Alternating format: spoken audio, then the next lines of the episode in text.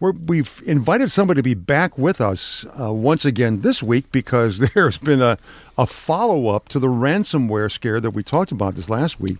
Not just a scare, but an actual you know invasion of computers around the world. And we're bringing back with us and have in studio right now Caston Thomas from Interworks. How you doing, Caston? I'm doing great, Foster, and uh, heading to the Tigers game tonight. So. Oh, hope you, hope you brought a, a an aqua lung. no, I brought an umbrella, but it's going to clear up at seven o'clock. There is a true pitch. believer. You know something? It's They're really sad. It's really sad that a guy as nice as Caston, the only time we want to talk to him is when something's going bad. That's true. You get you must have to get a complex out of that being a security guy. Oh, absolutely not. Uh, when, when it was all going down, we're used to this, and it was just another day at the office. Did you? I'm just curious. Did you get a lot of calls uh, when the uh, ransomware first went off? The uh, WannaCry. No, because we focus on the big companies, Okay. and the technologies that we're using are, are way ahead of that. So my guys were making sure that everything was turned on and off, Gotcha. uh, rather than getting the, the panicked call, if you will. Yeah. When you say your technologies are way ahead of that, tell me what you mean by that. Well, corporations are are building multiple levels of security. You know, they don't just patch Windows. They're providing firewalls at the perimeter that are very, very sophisticated. They've built multiple levels of detection and multiple levels of protection. And uh, it doesn't mean that they're not going to get hit because there's always a backdoor in somewhere. Yeah. But Or uh, a social engineering where somebody brings something in that they shouldn't be bringing in. Yeah, and that's probably what happened at FedEx and a lot of these other places Mm. because uh, the WannaCry virus really didn't use email to propagate. No. It was using a backdoor in Windows. Right. It was using a um, so, uh, a security vulnerability that Microsoft patched two months ago, and and what happened was is that many machines, including Windows XP, Microsoft doesn't provide patches for Windows XP anymore. So I mean, so uh, overseas, there's a lot of people that are still running XP, and they were unpatched. Is that is that it? That it was the overseas companies that have not gotten on board. And yet? there's a lot of companies that just they they delay, if you will, how frequently they install Microsoft patches. why? Well, it's a little more than that. Is it? Okay. Yeah, because uh, China and Russia got particularly hit. Well, yeah, they did. yeah. Guess what those countries do? They have illegal versions of They have- they have Microsoft pirated- Windows 10. Oh, exactly. And it can't be patched by Microsoft. I, does anybody find? Uh, Cal, I'm sorry. You're going to comment before? No, no. The only thing I was going to say is that what Caston was talking about with uh, with corporations being, you know, multi levels of security and stuff like that. The, the, I think the biggest thing that uh, y- y- that maybe people didn't hear him saying was you have to be proactive to avoid these sort of things by doing these things ahead of time, as opposed to being reactive after you've gotten hit by a, a particular ransomware or something. Well, like we that. got lucky in the United States that that because uh, as the sun turns, right, and corporations turn on, someone in England, right, London, that young man actually discovered the off switch and uh, propagated that to security firms, and we were able to. I, I don't know what was done with that. Well, I could get really technical, but I don't think we're going to do that. Today. Okay. I'd need about two hours. Okay, so Well, basically, they were able to block the, those somehow that from propagating over. Yeah, it, it calls into question uh, how sophisticated the person who wrote this uh, WannaCry uh, malware was. Well, they bought it off the open market, if you will. The, the dark the dark web is what I heard. They bought it off the dark web, um, and it had been NSA tools, Well, which it- had been stolen. It was published uh, uh, by a group called the Shadow Brokers. Okay. Who's put a number of things that were stolen from the NSA out onto the open market. Some of it was openly published, and uh, some of it is up for sale on the dark web as well. Now, uh, tell me something. uh, I understand uh, and had teased this at the beginning of the program that there is actually a second attack that's going on with a um, maybe a more sinister attack with this something called Adil Adylkuzz Adil Clues. I don't know how do you pronounce it because it looks like a combination of letters. Yeah, it's too. one of those. I'm not going to try it. Yeah, exactly. so it, it's said to be more dastardly than the WannaCry. I wouldn't say it's more dastardly. The the thing is is that the user never knows that it's loaded. Because what it's going out and doing is oh. calculating bitcoins.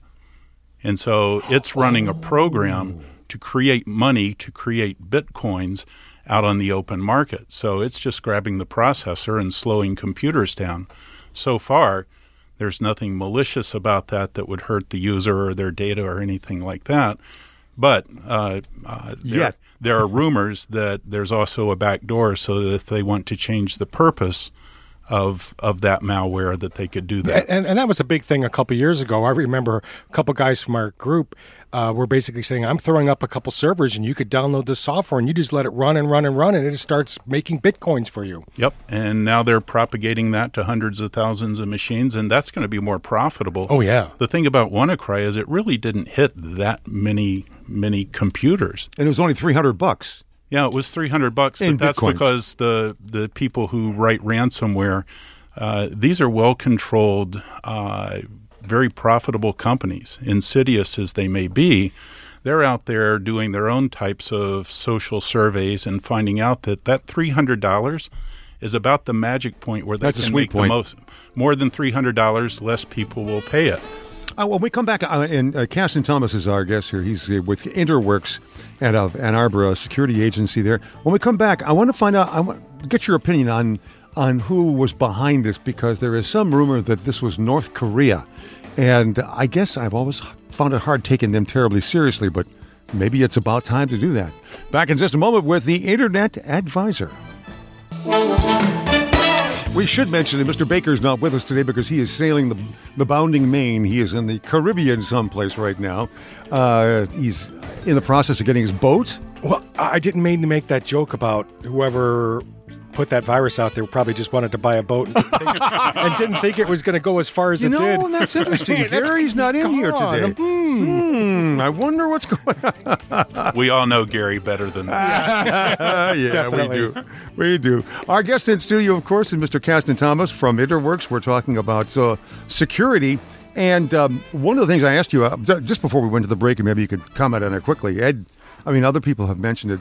Is that it's thought that the culprit with the uh, WannaCry, the ransomware, was uh, was North Korea. Uh, your thoughts on that? I, I hold reservation. You know, every time uh, something like this has happened recently, we wanted to say it's the Russians, it's the Koreans, and uh, Or it's the Chinese? And the Yeah. Russians and the Chinese got hit the hardest. well, from from my standpoint, you look at just all of the information out there, all of the ways to hack. There's actually ways that hackers use to point the culprit as somebody else because they used a per- certain type of code. What what we really have to do, and we always want answers immediately, is just be patient. Let the forensics analysis and analyst look at this. There's going to be a lot more information coming in, and quite frankly, whoever did this is going to have to spend the money that they got from the ransomware. And uh, there are many ways that our security services can track that. You can spend the money as it as it goes out. And very interesting. There was another hack that took place just recently. Um, it mentioned it's called Edmodo. Yeah, and, and, and personally, I think this one's much more important and really key that uh, we do all those security practices that are important to keep us and our families and our schools and our cities safe. What happened was Edmodo, they had 77 million passwords stolen, emails, personal information, because Edmodo provides services to schools. So Oh, it's not a credit card company. This No, is something no, like yeah. uh, chalkboard or, or uh, billboard that or schools Power School. Power yeah, School. those. Okay. Uh, this is a collaborative platform that teachers and students Oh. and parents can collaborate. So those 77 million passwords are students, administrators, teachers, parents, and you know probably. I would guess 70% of the passwords on there were also used on people's AOL, Gmail, Yeah, Google yeah. Mail, maybe even their corporate accounts because we, use, we, we reuse passwords. Mm-hmm. You know, and what really bugs me is whenever I sign up for some websites, you know, banking, schools, like if I was to go to a school, they want, you know, usually uh, uh, for the initial account creation, your social security number. Sure. And and they store that or, or Visa numbers. And I'm like, you don't need that information. Well, I'm sorry, we can't create that account without that information. Who's to say that they're going to keep that information safe? And this is what we're experiencing now. Here's what I found out, and this this is what I started to do after I found out it worked. Don't give them your number. Just make up one at random. It doesn't matter. You have to remember what you made up for them, Mm-hmm. but just make make up one at random because they're not going to use it for anything Well, there is other a pattern. indexing. Actually, I do remember a little program out there that says, uh, you know, um, uh, you know, make up a social security number because there is a pattern to them.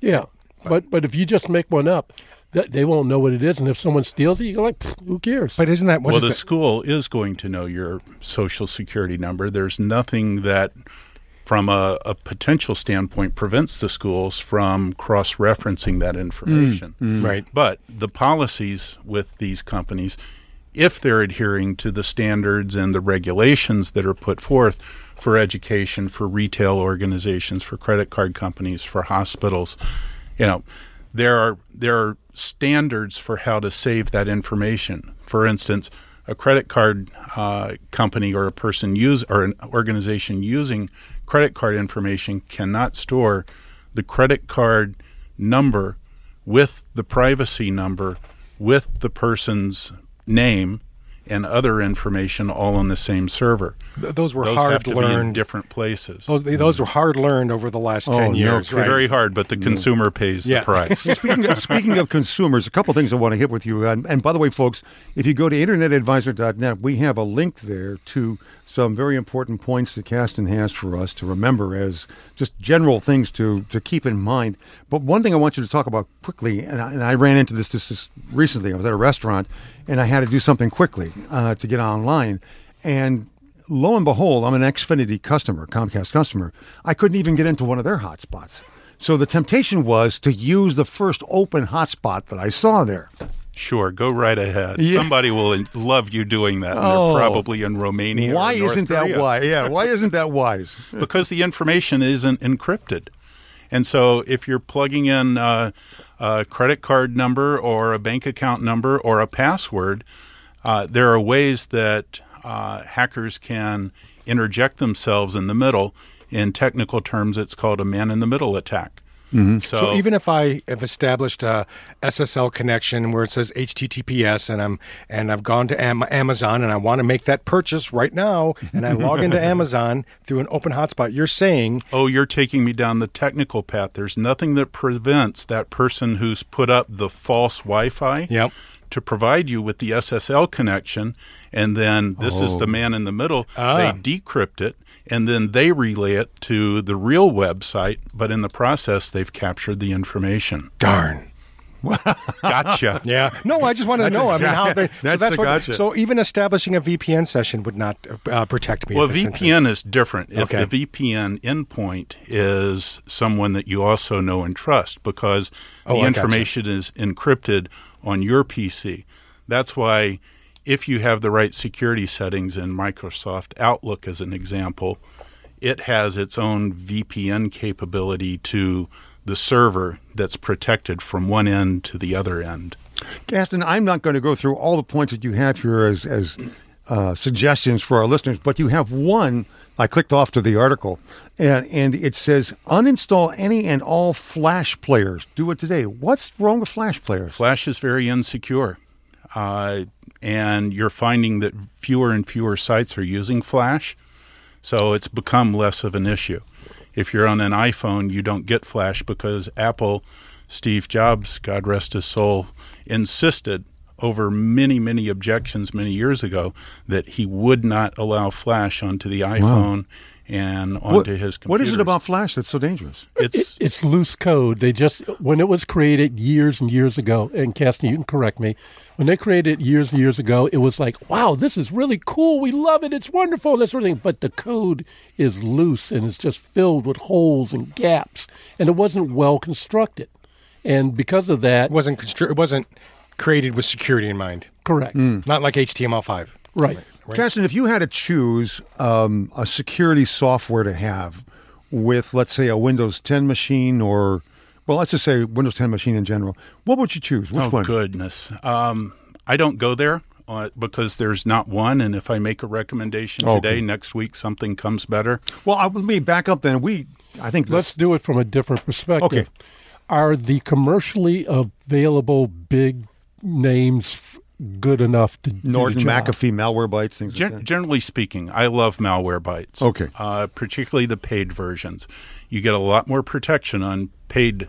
Uh, Okay, because they are actively looking for. it. Am I right? That's the difference. well, they give you addi- additional features. They're going to protect and do identity theft types of checking.